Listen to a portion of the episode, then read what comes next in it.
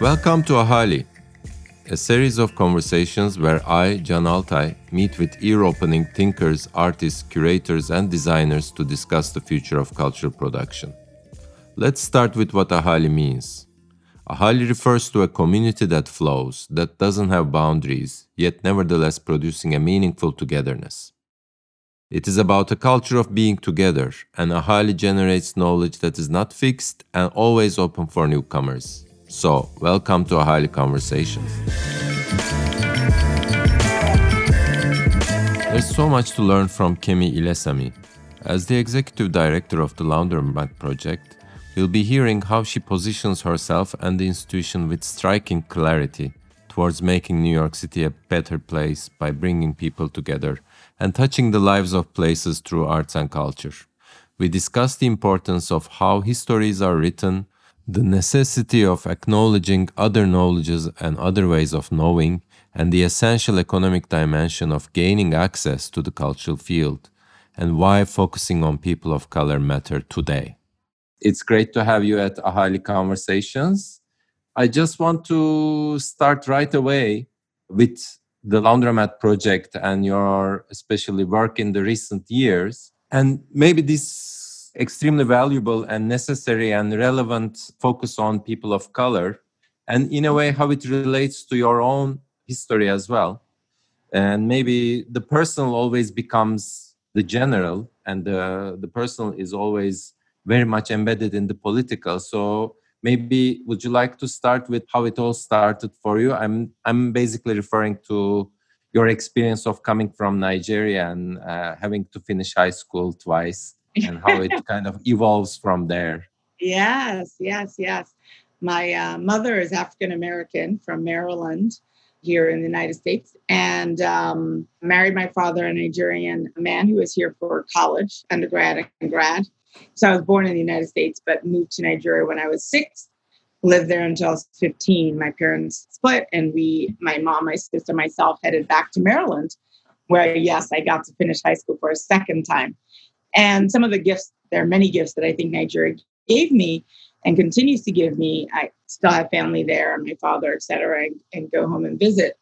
Was a love for the arts because it was very much a part of my family's life and my life and my uncle is a poet and my mom and my father both have artistic practices on the side. It was never their main thing. So that was always going to museums in Lagos and other cultural events was always there. And obviously, because it was in Nigeria, very much focused on Nigerian culture and history. So I did end up back in the States at 15, initially tried business school because that was what a good half immigrant person should do so that you'll be able to take care of yourself. But turns out that wasn't my life's calling. So I actually dropped out and eventually went back for an African American studies degree. And I had a professor who suggested that I apply to the Walker Art Center, which is how I met you, uh, curator there. And I applied for what was supposed to be a year long internship that turned into a six year experience. I got hired got to work on beautiful, amazing exhibitions. And one of the things that happened at the Walker that I think is really instrumental to the work I do now is I was there from 98 to 2004. So six years, you know, quite a while ago at this point. And the Walker Art Center had a series of grants. There are two, actually, one that you were involved in. One was focused on residencies. Really, the idea was to connect artists from elsewhere I think that would look different now. But at the time, it was like, let's get artists from other parts of the United States, other parts of the world, bring them into Minneapolis and St. Paul, the Twin Cities, connect them to resources, people, ideas here in the cities, create a project, etc.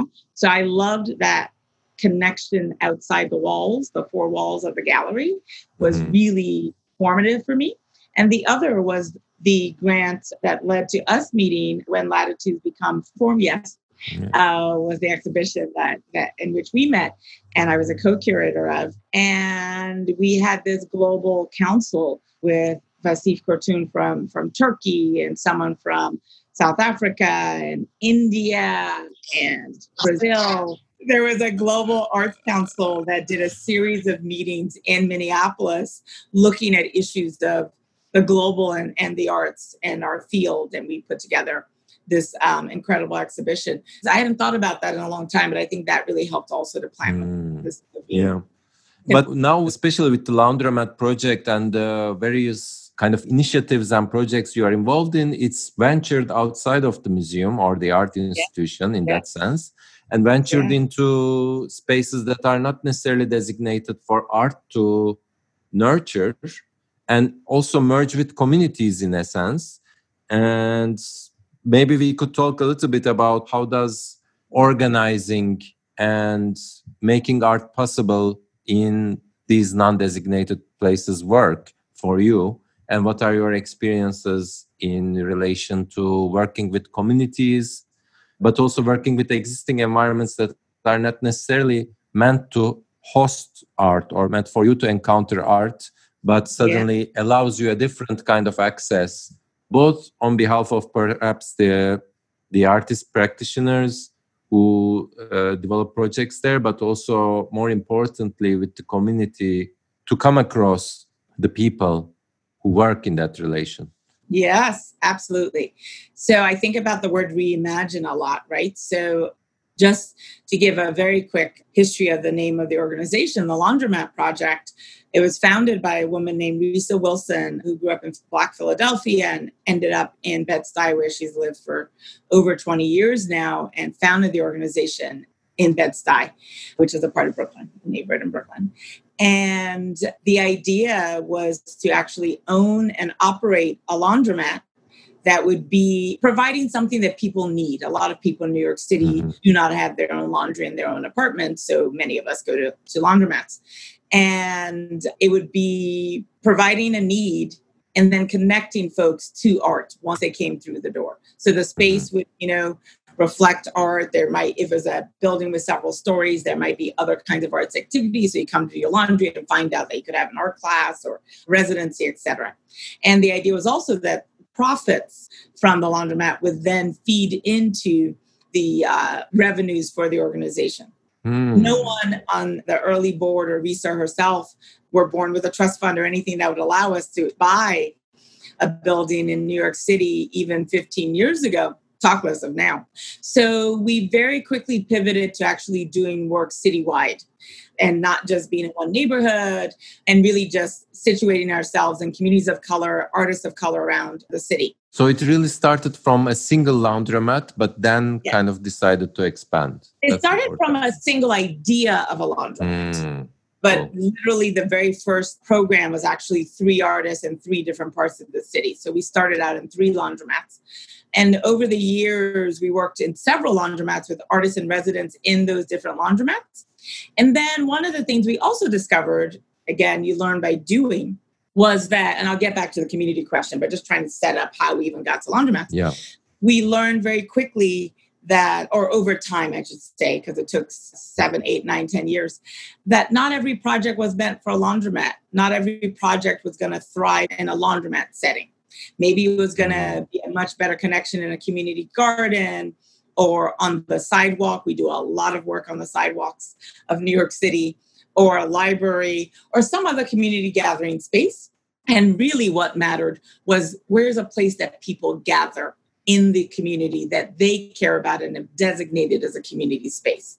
And a laundromat is a de facto community gathering space, but there are other spaces that sometimes are even intentionally community spaces, like a community garden.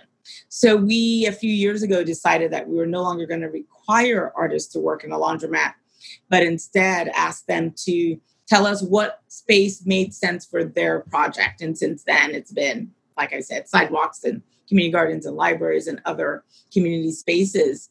And over the time, some of mm-hmm. the stuff that we've learned and learned again and reiterated to ourselves is just the power of presence.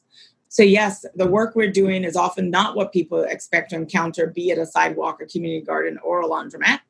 So, what's the invitation? And how do people know, and particularly in big cities, certainly New York City, you walk by, you do not engage the default is to not engage until you know what that person needs or wants from you. So the invitation is literally just being present and also having something for folks to do. So what we have done at laundromats consistently for a number of years since early to the beginning is particularly in the summer and the warmer months, we often hold art activities outside a neighborhood laundromat. And parents really appreciate it, particularly if you do it at a time that matters, which is when school gets out around two or three. They're walking by. All of this, of course, is pre COVID. And there's something to do. And their kids, often kids will drag them in. Like, I see something colorful. There might be something to do here. Caregiver adults, why don't we check this out? So, that idea of being present, being a low threshold for entry. So mm-hmm. the kids are willing to do whatever the art activity is. The parents need a little, or the caregivers, whoever they might be, often need a little more time. But that sense of being present and just not with an agenda always, but sometimes we have artists who will just sit out and kind of chat with folks. We do like, we'll meet on stoops and just chat with folks. We'll go yeah. to community meeting groups and just chat with folks.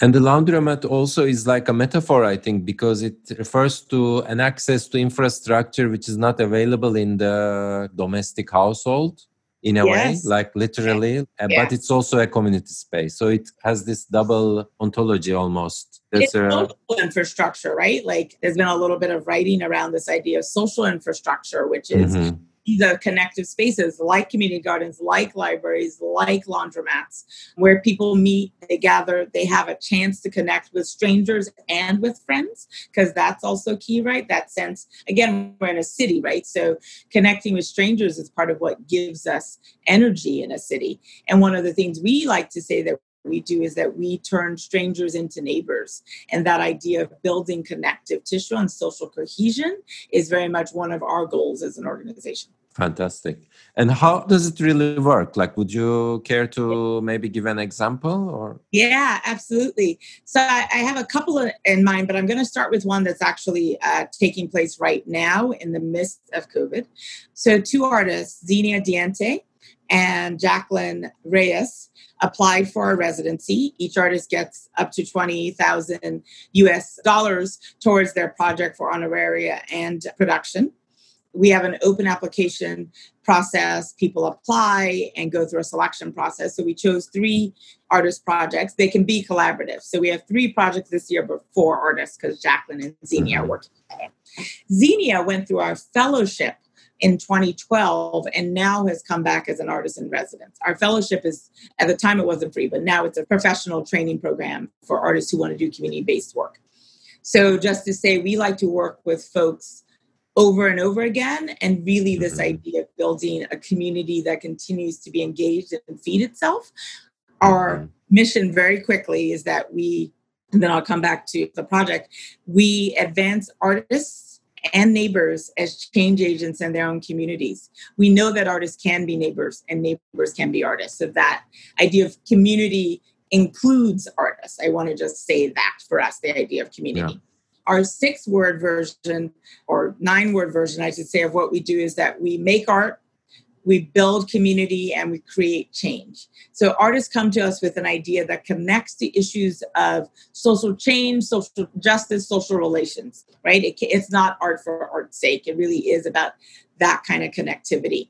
And we have a residency program, which is the project I'll tell you about now, and an example of. We have a fellowship training program and we try and engage with community on the ground.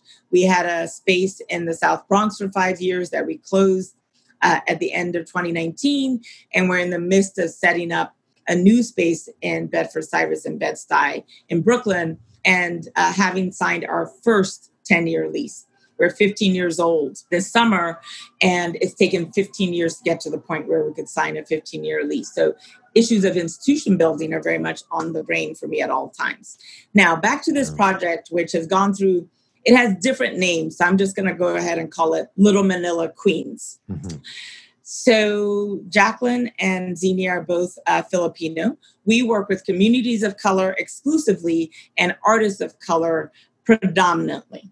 And they're both Filipino American. Xenia is a native New Yorker, grew up in Woodside, Queens. And it turns out that Woodside, Queens actually has a really large population of Filipinos.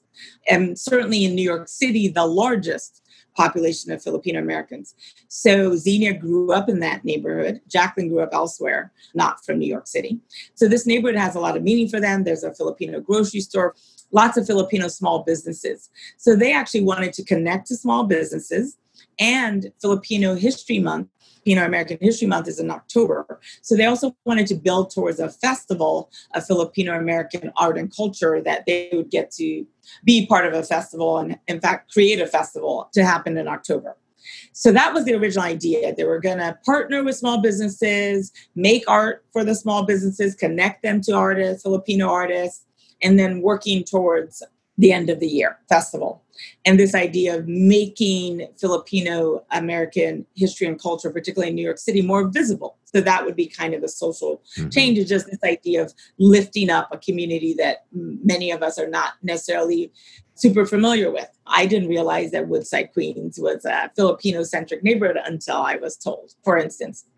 Well, then COVID hit about a month into their residency. And they were amazing. In fact, a few days before it actually really hit and the city shut down, Xenia had just spent two or three weeks on holiday in the Philippines. So she had just returned with all the inspiration of having spent some time at home. I think it had been a while since she had been to the Philippines. And suddenly, our city is under lockdown and uh, pandemic and all of that. They very quickly tuned into something that I also didn't know a lot of Filipinos in the United States came in through their mothers or a woman in their family who was a nurse in the mm-hmm. 70s and other periods, 80s and maybe even 60s as well. So there's a, a number, a series of programs that because we didn't have enough nurses here, that we're looking for nurses elsewhere, and the Philippines became a supplier of uh, nurses to the United States and then families came and all of that and they built communities. So each of them actually had that as part of their own family history. And they knew that some of the hospitals in the neighborhood had large incidents of uh, staff members nurses and other healthcare professionals that would be filipino. So they immediately tuned into that because of their own family histories their own understanding of woodside queens elmhurst and that part of Queens, which was the early epicenter in, in New York of the coronavirus, was Queens. Mm-hmm. Literally, Elmhurst Hospital, which made the news very early on, not in a good way, um, was just a few blocks away from where Xenia grew up and lives. So they again tuned into this and decided to essentially set up a mutual aid society with some artistic elements. So they raised money through a GoFundMe so that they could buy a series of meals on Sundays. They did it for about three months, starting on Easter Sunday and through June, and provided Filipino meals to different hospitals and nursing homes and other kind of care community centers around Queens for the course of that time. And they used the funds they raised to pay for money to restaurants and small businesses in mm-hmm. um, Little Manila. So they were able to support the restaurants, provide food for healthcare workers who were inundated. That, April was the height of the yeah. pandemic for us in New York City and going into May. So it was a really stressful time for everyone, and particularly healthcare workers. So they, through word of mouth, they were also able to connect to the Filipino Society and a number of other groups, partnered with small businesses. And in each of the food, everyone got a little kind of care package of lunch. They provided an art activity that was based on Filipino traditions and culture, which they had designed Xenia and Jacqueline. So they did that for three months as a response to what was needed in this moment. Mm-hmm. And they continue to set up partnerships with the small businesses. Uh, they have four small businesses that each has a Filipino artist working with them to create a project leading up to the festival. So that part is still happening. And this was something they hadn't planned, but has come out of this. They were able to put up a mural designating this as Little Manila, which is the first time a mural has been put up that actually says a phrase of welcome in Tagalog. And they've launched a campaign to rename the street. We have co-naming streets in New York City, where streets street mm. still have its regular name, but a block will have a special name of a person or an activity or a theme that matters. some historic quality. They're in a campaign now to get the street renamed Little Manila. All of that happened within the context of an art project that still has three or four more months to go. Wow. So, in a way, the kind of artistic intervention is not only a manner of moderating these relationships between the small businesses and the healthcare providers, but mm-hmm. also, in a way, building from that to change the environment, so to say, because yeah. yeah, change the landscape, and also the street names. I think, like monuments, is something we tend to neglect, but usually they refer to kind of violent histories or there can be something very political embedded in also street names and this kind of reversal and empowering the presence and even if it's like a second name as you suggested is such a strong gesture i think and in a way the dimension of mutual aid and support mm-hmm. not only stays there but builds into something that in a way is remembered or commemorized memorialized in a sense and they were able to raise up what role Filipino Americans had played and continue to play in our healthcare system that many of us didn't know. And in fact, Xenia has been making beautiful portraits of some of the healthcare workers. That's another art element that she's been doing, actually. It's very interesting. I mean, I can't help but think of the current reconsideration of monuments. And because you touched on the power of presence, usually mm-hmm. a kind of public sculpture or a memorial or a monument is about the presence of power in the negative yeah. sense. Yeah. And nowadays we are going through, especially I think where you are, going through a kind of reconsideration of that history and what placing such objects in the middle of public spaces mean. And there is a strong reaction to point to the fact that there is a, always a history and there's always a kind of political dimension embedded to these objects that make our urban landscape. I don't know if you'd like to touch on that or comment. Absolutely. Uh, when we were chatting earlier uh, last week, I guess, I had mentioned a really great article, and I'm happy to share all of this afterwards by Siddhartha Mitter, who's an, a journalist here in New York, but does really beautiful work all around the country and beyond. And he has a piece about monuments and the civic imagination that I've really been meditating on. And he because so much has been happening around monuments and physical space and public space, particularly since the murder of George Floyd on May 25th. So we have Black Lives Matter street murals. The LP, the Laundromat Project's new office, is just a block and a half from the first one that went up in New York City in Bedford Stuyvesant in Bed-Stuy. Mm-hmm. And looking at a whole lot of different conversations about space and the power of space and the fact that it's never settled it's always contested right? Like these what we name things how we name them etc so sometimes we forget what things mean for years or even decades but there's usually someone who's tuned in and someone who cares. And this has become a portal a moment an opportunity to reconsider and the speed at which these reconsiderations are happening around the world is stunning so, looking at what happened in Bristol, England, not in the United States, right? A Black community there tearing down a statue and very symbolically throwing it into a river uh, was also something Siddhartha talks about that as well. But just all of these engagements with the idea of the civic imagination and wrestling with that. One of the things that he laid out that I'd already seen, um, I actually have good friends who live in Richmond, Virginia. So I'd been watching it through their Facebook feeds, etc. But part of what he was able to pull together in this particular article was a little bit of the history of, of what was going on there, which I didn't have all the dots, you know? So I've been to Monument Avenue, which is a mile long lineup of Confederate statues and what was the former head of the Confederacy. So the Southern states trying to secede in our Civil War of the 1860s. And very controversial and contested space within Richmond for hopefully obvious reasons around race and power. And one of the first things that people did and started to agitate around after George Floyd's murder, because we've had conversations about monuments going on, certainly in Richmond, but all over the country for a long time, right? So there have been these flare ups. And this was a particular moment of, of flare up.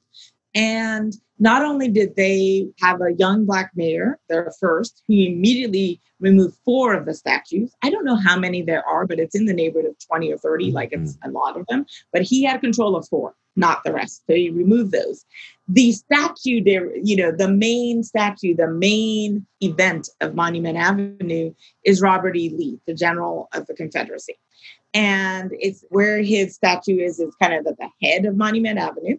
It is known as Robert Lee Circle, E. Lee Circle. Well, the first thing they did was to graffiti everything, all the stands, right? Like they're each on a mm-hmm. big completely overrun with messages black lives matter etc does not look like anything like what it looked like before has a real you know energy that graffiti and street art kind of bring into things they've not been able to remove the statue the governor has given the permission because that one falls under the governor's care mm-hmm. however there's, there's a lawsuit winding its way through the courts so for now general e lee stands but what also fascinates me is the people have renamed the square, what used to be Robert E. Lee Circle, after a young black man that was killed by the cops two years ago. Mm-hmm. Now people refer to that space with the name of the young man. They have reclaimed, renamed, and re energized the politics of that space with an entirely new set of information. And then two artists young white artists um, who actually live in Richmond decided that they also wanted to participate and wanted to figure out how to be in this moment in a way that made sense for them and would not, you know, take away but add to this moment of charge, political mm-hmm. charge. So they've been projecting images. Harriet Tubman, George Floyd, John Lewis, our civil rights leader who just died a week and a half ago. Yeah. And each night they drag out a whole apparatus of like, you know, projector and all the things. One of them is a computer geek, so he has it perfectly framed to fit the Robert E. Lee plinth, etc. Mm-hmm. And it's a space where people meet and gather and agitate. And all of that happened since May 25th. It's just incredibly powerful, that sense of the civic imagination and the space to move ideas through physical time, space, and public. Yeah. And I think it's really important the way you, I mean, you explained it beautifully. And I think it's like there is an element also not only undermining the hierarchy of knowledge, but also overlaying something, yes, overlaying other epistemology, other knowledge on top of that yes. thing that is existing so that it becomes something else. And that's, I think, both in the case of tagging and graffiti and also in the case of projecting it's similar manner of overlaying this new new knowledge or other knowledge not new but it's already existing but this other knowledge so that it opens up awareness about the fact absolutely i love that yes that idea of the overlay i think is really powerful that robert e lee statue is still up mm-hmm. i think that actually lends great particular charge to that overlay I would still like it to come down eventually, personally. Yeah. But in this time, I think it adds information that's really useful. That overlay that you're talking about. Definitely. And yeah, this idea of ordinary information, that's something we think about at the Laundromat Project a lot. We've supported about 80, 70 something projects over 15 years, artist projects, some of them group projects, some of them collaborative projects. Our professional development fellows put group projects together as mm-hmm. part of their training. So we have a few of those. We have collaborative teams and we have single artists. So all of those different configurations, 70 something projects. Many, many, many of them have been about narrative. Mm-hmm. Storytelling, oral history, some kind of gathering of other knowledges, and some kind of making those knowledges visible. So, even again, this whole notion of um, nurses in the, from the Philippines. That is a story narrative that has been lifted. It was always there, to your point, but now it's been made visible that this is a neighborhood with Filipino businesses. I've been to that neighborhood before. It's not like I've never been to Woodside, but I didn't know what I was seeing. I didn't put those dots together. Now it's been made visible to me and to other folks, right? We had a project by Lizania Cruz, who's a Dominican, originally from the Dominican Republic, and moved here as an adult. She moved here for college or after college, in fact. And she is a Black Afro Latina immigrant. And she did a project called We the News. And she gathered the stories of Black immigrants. And she also considered immigrants from the Southern United States, like Black Americans from other parts, but mainly folks from the Caribbean or Africa, many of whom didn't come directly. Maybe they spent time in Italy. Maybe they spent time in China. Maybe they spent time in Canada before they ended up in New York City. Again, those global routes, migration are, are stories all their own. And she talked to people who had been here for six months and she talked to people who had been here for 30, 40 years. And she did that in story circles. So people told these stories as groups, so building mm-hmm. connect tissue between them. She partnered with the Black Alliance for Just Immigration, which is a advocacy and service organization for Black immigrants that does work nationally. So they usually provide services for folks and do amazing work, but she gave them an opportunity to learn the full story of the people they worked with, not just mm-hmm. what they needed in that moment, which is important. And that is what they do, and that's their mission. But they didn't necessarily ever have the time to ask, How did you get here? What do you do? What does this feel like? What was the transition to being American? What is it, or whatever that looks like? You know, just the story of who they are in a fuller way. So she was able to get into those stories as well as painful stories, like, you know, a whole range of emotions. And she yeah. created zines. So she made zines from their stories, which she worked with them to make sure it was what they wanted it to say. And she has a mobile library. So she can just set up on any sidewalk or in front of anything around the country it's traveled and, and also been in various parts of New York City. She can set that up and she has little benches and you can just visit this mobile library of Black immigrant stories and learn directly in their own words what it means to be a Black immigrant in New York City in the United States right now. So another and, stories. Yeah, and I imagine possibly the depth that this provides is very different to any demographic or any kind of metadata, so to say, that that is usually registered in the kind of formal hierarchy of knowledge. Uh, yes about the people, about us, and but in general.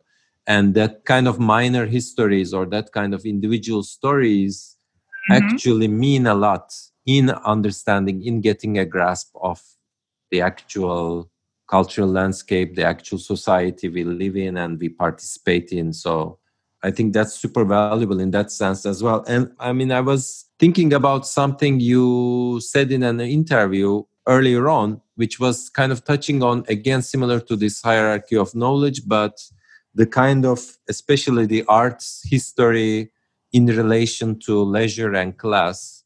Mm. And in hmm. a, in a sense, the kind of relationship to, I will say, whiteness for, mm. and the conditions of work in the cultural field and the, the presuppositions of, in a way, privilege and how you try to also challenge that by pointing out to kind of paid labor and other dimensions in relation to cultural work. Would you like to comment a little bit on that? Yes, absolutely. We'll see and certainly uh, guide me with questions if I miss something specific. One of the things, so I entered this field by working at the Walker Art Center. I actually uh, participated in a one year internship fellowship that was specifically set up for folks of color to be able to enter into this field. And I know so mm-hmm. many people whom that's their story in this country. You enter through uh, opportunity that was actually set up for folks of color because we're so underrepresented in the field. Yeah. It was paid, and I did not have to have an art degree. Those were two key things because I don't have any art degrees. I have two degrees in neither of that. And I couldn't work for free, right? That wasn't one of the my class options. So it was so, and it's 22 years later, I'm still doing this work and really loving this work. And that was the portal that allowed me to do that. So I, from get go, I've had to think about issues of economics in relationship to myself and my work. And by extension, now I get to run an organization. It's the first people of color POC organization that I've ever been a part of as a staff member. I was actually on the board of the Laundromat Project for five years, by the way. And then I took off a mm-hmm. few years and came back as a staff member. So this is also the first time I've gotten to work at and with an institution that's building from a space of being uh, people of color centered. And I'm the person in charge, right? I work with a board, I have incredible staff, all of that. But I have incredible decision making power.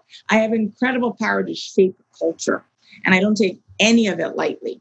So, number one, very early on, we started figuring out, oh, we've got to pay interns. This can't I was employee number two, so I really was very early on into the time that we became more institutional. You know, before that, it was mm-hmm. the founder, board members, et cetera, kind of making it work.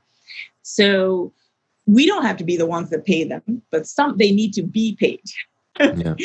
and so that's central. Sometimes their colleges pay, sometimes they come through a program. We're incredibly appreciative when that happens. And if that can't happen, we figure out how to pay them. Yeah. So that's just like baseline in this field. Pay your interns, full stop, in the United States. I don't know the practices elsewhere. So a lot of agitation around that. We were a small organization and we were able to do this from the get go. And then when you think about one of things I think about a lot is we've had over my eight years and then years before that, so many incredible folks who have been fellows and interns and staff members and predominantly folks of color. Again, if you pay, that makes it available as an opportunity to folks of color who can't work for free often. So we've had so many incredible young folks of color come through and spend anything from three months to a year with the LP. And it's been from their own reporting back to us and seeing what they're doing in the world, really instrumental into the ways that they think about this work, what they understand to be a career path for themselves. So our role in helping to shape and allow an opportunity for younger folks of color to explore this field as a possible career is something I also take really seriously and want to help shape. So we really invest in professional development and like trainings and conversations and connecting folks to other opportunities, to each other, to other people in the field. Your network is so important in doing this work. We know that. And that's one of the things that people of color may not have. If that's no one in my family has ever worked in the arts. No one in my family has mm. had a white collar job, right? Or whatever mm. that might look like. So issues of access are really key and being able to set up connectivity and connections between folks really key. It's that building community piece, right? And being able to pay my staff well and invest in them and pay our artists, also folks of color that deserve money to do the work that we value, which is making art and making creativity. So all of those things are connected. Our board are people of color, etc. So we have lots of white folks who are involved in our work and supportive of our work and really important to the doing of the work. But the work itself is about people of color and cultural workers, including our staff. And being able to think about community in all of those ways, I think is part of the larger work of helping to build a field in which they can do this work, make a career in doing this work.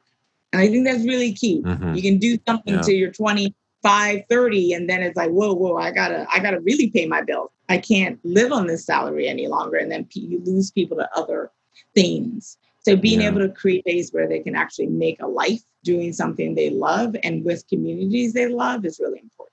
Definitely. And uh, providing the resources and the kind of livelihood, uh, but also the duration. And one thing you touched on in the beginning was also I've been thinking about since the moment you said it.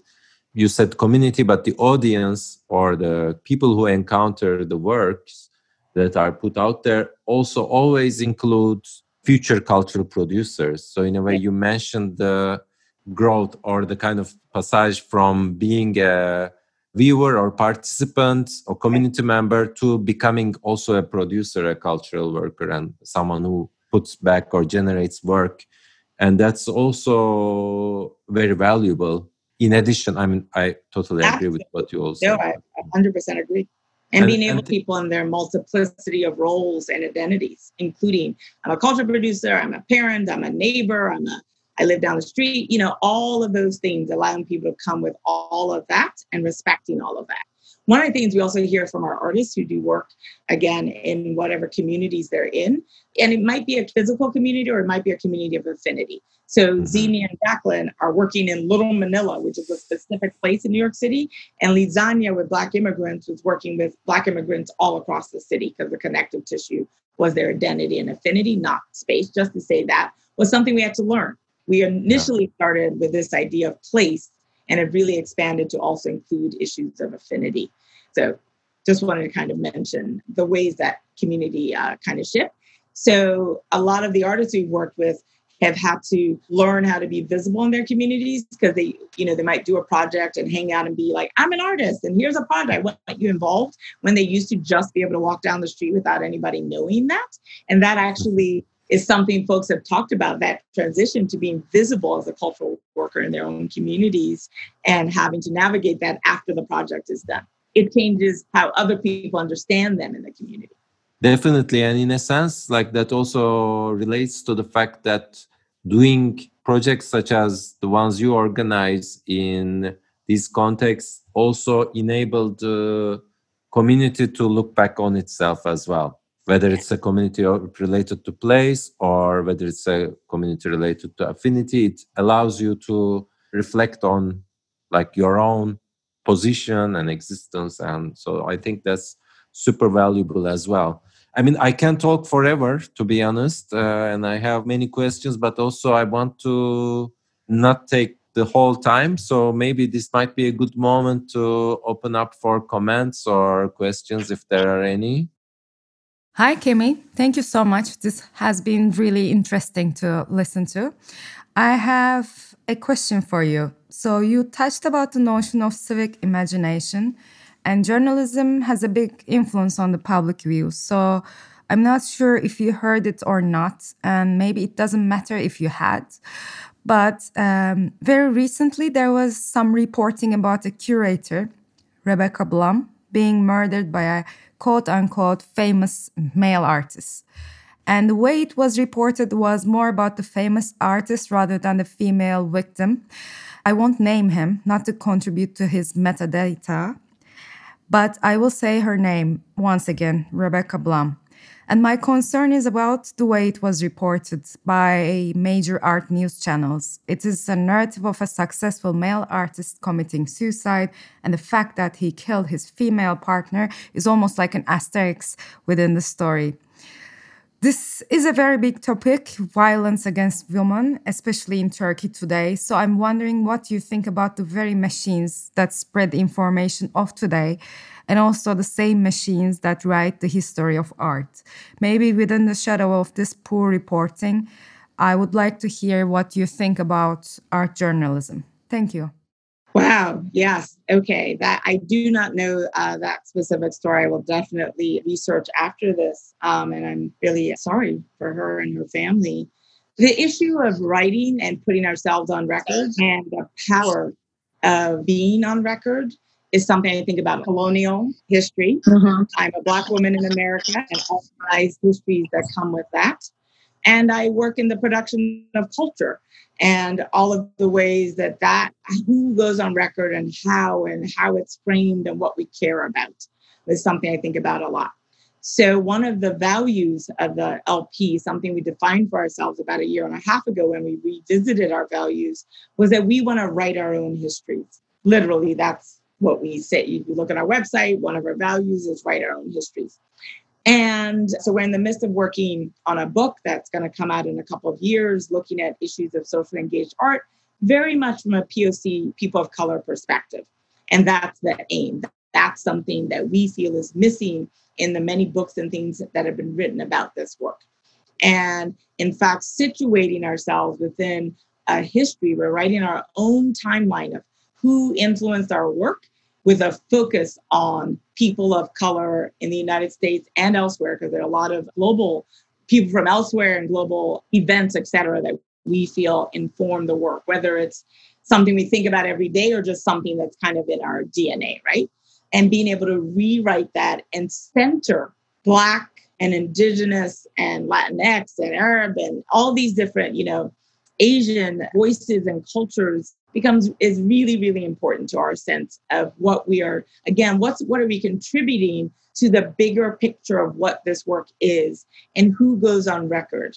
Books and the written word function in a very particular way that is racialized and related to notions of power and gender to the point of your particular story. All of that is in play. We're very aware of that and really wanting to make an intentional intervention in that space the other thing that I definitely have been paying attention to here, because a number of folks are doing this, is particularly examples coming to my mind right now are particularly African American folks, but not exclusively what that is. Who is writing from a different place and capturing different histories? So there's Arts Black and Jessica Lynne and Taylor Aldridge, I believe. There is colored criticism and a number of other kind of spaces where people are really looking at writing and what can we write to go on record for what we see things how we see things questions we might ask that are different.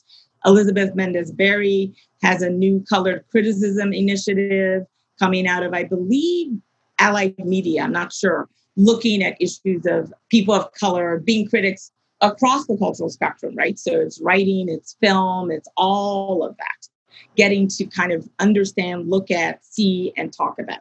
And a lot of women are doing this work. I will say that, right? So it's a lot of women to issues of gender and power analysis that come from that space are embedded in, in the work that they're trying to do. So I don't know if that answers specifically, but just that's some of what I'm kind of paying attention to. Thank you so much. This was really elaborate. I'll go on and check some of the stuff you mentioned. Thanks a lot. It's amazing to have you. I got to delve into the institutional matters as listening to you will strike many of the prospective listeners to comprehend thoroughly that the culture field is not a universe, as often referred, but a multiverse which encompasses so many realities contemporaneously, with each one of us dealing with our respective struggles. Mm-hmm. Uh, the way that Laundromat had gotten up and is running right now is, of course, a source of admiration and inspiration. But on the other hand, one cannot help but ponder how could all this be realized in terms of funding, since it's a self-organized project.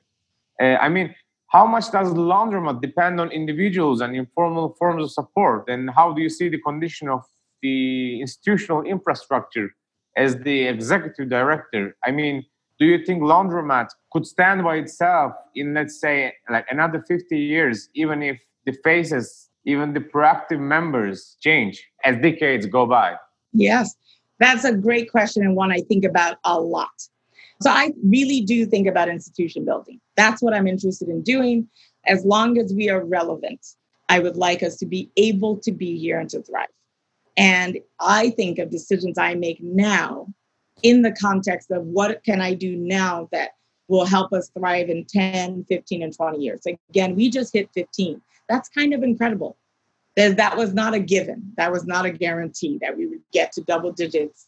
We set, we were super thrilled to celebrate 10 years five years ago, and now we're at 15. And it took us 15 years to get to a space with a long-term lease when the name of the project literally was about owning and operating a space 15 years ago, right? So a lot of this is slow work and deliberate work and thoughtful work. We have a lot of funding. So, issues of funding matter, yes, and I'll get to that in a second. Issues of building structures that last. What does the staffing look like? What do we write down so that someone else can understand it? There is nothing we that I think should live in me. So I'm constantly figuring out how to make sure I'm not the only one that carries any specific knowledge and can kind of share that out with other folks so that you know i'm not the only one kind of bearing that and the organization is not dependent on me for the rest of time right? Like that's not that's a no no for me right? And i understand i have i play a particular role as ed and have a very important role and hold a lot of relationships in history. That's just kind of the way this works. But i can also think of I have to be intentional about making sure that I undercut that by, again, writing things down, inviting other people to meetings, making connections, doing things that make sure I'm not the only one holding the power and holding relationships. Because relationships are pretty much the richest resource we have as people, full stop. Whether it's art world or otherwise. I just, that to me is number one. People to people connections trump anything else. So, so being able to spend time with those, care for those, and share those are all things I think about in the context of institution building. And of course, if you're trying to build an institution, it costs money. I don't think you have to keep getting bigger, bigger, bigger for the rest of time, but I do think some of our visions of what we can do and what we can do and how we can do it are related to issues of having enough money and people to do that thing. So I was employee number two. Our budget at the time was 200,000. This year, our budget will be 1.3 million, and we have 10 employees, uh, 10 staff members, and two interns. So 12 people are being paid. And that was growth that we have deliberately planned out. And now we have a new space, so there's going to be some more rejiggering and, and little tweaking there. We also spent the last few years building out the ability to sign a 10 year lease. All of that was like really being thoughtful, writing down plans. So strategic plans sound very, you know, businessy, but it turns out it's really about building shared knowledge, shared language, shared vision. Those are the three things that I always think about. Are we sharing knowledge? Do we have a shared understanding and vision of where we're headed? And when we use words, do we mean the same things? That's internally. I don't have to mean the same thing with everybody in the world when I use a word, but internally at the LP, I need to know that my staff means the same thing, the board means the same thing, our artists understand what we're up to, our neighbors can decipher. So issues of legibility to me are related to the ability to keep going forward. Because transparency, as we're hearing through all of this agitation happening in our field, a lot of it boils down to transparency and authenticity. And those things are connected. And to the point of money, we get money from a lot of our funding comes through foundations and has historically been the case for a lot of POC organizations and particularly for us as well. But we are definitely building out our individuals and again, doing it with a sense of deliberation, intentionality, and planning so that the things I'm doing now are really going to keep paying off five and 10 years from now. And one of the things that we're most focused on is building a base of supporters that are people of color so that we can be funding our own institutions. Well, I'd like to follow with an additional question regarding dependencies. Now that LP has secured a long term lease on its new building, I mean, are you concerned on any level about how to maintain the progress that you've made? I'm asking this actually because I recently heard that Kader Attia's La Colonie in Paris has to depart from their place at Lafayette due to not being able to afford the expenses, especially after the COVID. This is an impending threat for everyone else too. I mean, without any doubt, especially those who are too bound to physical spaces will be greatly challenged by the economical circumstances and their present and future consequences. So, in short, how would you like to position LP's presence both on material and immaterial scapes? Does LP have what it takes in terms of agility to go on, regardless of its physical status? Kemi, if you don't mind, I just want to add on something because I really feel for what you said. And for a good portion of my kind of cultural practice, I've been very much invested in tactics, but more and more, I'm finally, I, I could say, facing the fact that strategy is also matter a lot. So we we tend to, as cultural producers, I think we tend to valorize the tactical existence, uh, mm. whereas actually the strategic also matters greatly. And I think it's more crucial. I'm tagging this along to Sarp's questions about existing sporadic versus mm-hmm. yeah, yeah, yeah, absolutely. And I think it's really crucial that as cultural institutions or as cultural practitioners, producers, there is a strong need to face the fact that actually there needs to be a balance between strategic and tactical thinking. Mm-hmm. Absolutely. Thank you both for those questions, and I'll try and weave them together because I think they're both addressing really important things. I really think of myself in what I have to do for the LP, building a container and figuring out what that container is, is my work. So that what's in the container can be sporadic, it can try tactics, etc. But that outer container is a larger strategy, to your point. Like I really feel that deeply in the sense of institution building. So I really am emphasizing this idea of institution building very intentionally. I'm trying to build something that will last. And what you do with that is very different than if it's meant to be sporadic and tactical for all time. Inside that larger strategy, issues of tactics and different projects, et cetera, is very valid. But I'm trying to build a container that will support the thriving of culture and cultural workers in communities of color, which are very contested spaces around issues of gentrification and food and climate and all the things that we know. I'm trying to build space for culture led by, centered on, informed by folks of color in these here United States and New York City in particular through an institutional frame that lasts. So I have to think about it like what do we need to do now so that five years we can still support work that's happening in a particular way? And we made what how that work shows up can change because the frame outside it still exists. Yes we're going to look for resources. We need people to be supportive of that in a whole variety of ways we want to engage a larger and larger community of folks to support the work. We do take institutional money. So that isn't something we've given up. And that's really central to our ability to do that work right now. In 10 or 15 years, that might shift, but it's not going to be now. So I need to figure out how to keep that going and to allow our artists to try and do different things. So we actually don't do sporadic work so much. We work citywide and work with artists all over the city. But this idea of being anchored, again, going back to the story of the laundromat, that idea initially was going to just be one laundromat in one city on one street. Because we didn't have the money, we actually became citywide early on. And that's ended up being really critical to the work that we weave information and knowledge and tactics and ideas from across the city. But we also want to anchor. And we, again, we think about language really deeply. So think about the word anchor in one physical place that allows us to connect to other things and other people and support work, but having a space where we know is home base and our artists can come from all over the city. People can come from other parts of the world because we've occasionally worked with artists from elsewhere who've connected to us and our work and our spaces, etc. is really key. So it is that kind of playing with both the big and the small, the citywide and the neighborhood level, the affinity and the geography. There's all that kind of play that happens in that. And I have to keep a view from you know kind of that 30,000 foot view to kind of oh what is the thing the larger container that I can build that helps all of those things move around and doesn't need to be bigger or shaped a little differently or whatever. But you can wake up any of my staff members and we kind of know what our job is from a big picture place.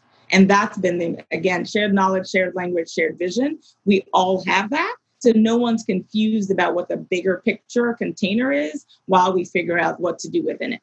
And also perhaps position. I think how you position the institution and the shared understanding of the position yeah. of the institution yeah. with regards to everything you mentioned. I think that's that's quite crucial self, and that self-determination and self-articulation are very important to us. And the reality is I live in a very racialized context where black and people of color institution in the United States, it has a meaning. And we're very aware of that. And one of the things we felt was so critical was to name ourselves. So I can jump through whatever hoop a funder needs me to jump through because I need to raise money, but I can usually figure out a way to help them understand what I see mm-hmm. in relationship to what they want me to see.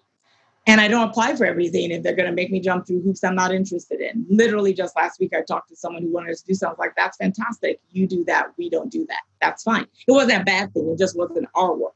I'm not going to add that to my list of things. I already have my own work to do.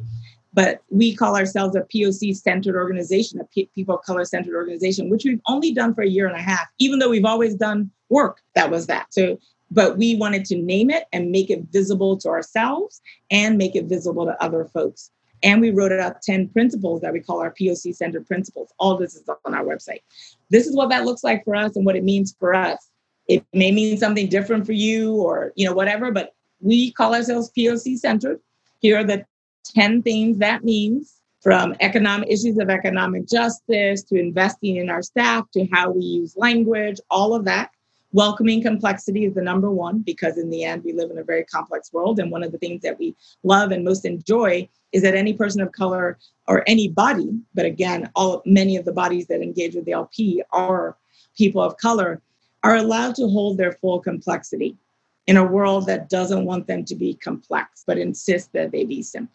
Right. So being able to write that down and have that to refer to for ourselves, literally for ourselves, and then also be able to share it with others, put it on our website. Those are issues of self determination and self articulation that I think are critical to building the world that we want to have and the world that we want to be part of, particularly as folks who do not traditionally hold the power. Fantastic. And especially with regards to a field that has its roots in uh, the colonial apparatus known as the museum. Absolutely. And I think that's like uh, very crucial to have a clear position and an articulation and having the power to express it and not withholding. I would like to applaud simply that in itself. It's been an inspiring session and really a lot to build on, recognize, and both from your practice and from the way you operate to the points and the realities you touch on and intervene to, I think it was super valuable. I want to thank you for joining Ahali. Make sure to check out our episode notes to find out more about the works we discussed in this episode. You can also visit us at ahali.space and please feel free to get in touch if you'd like to join our live gatherings and Q&A sessions with our guests. Hope to see you next time.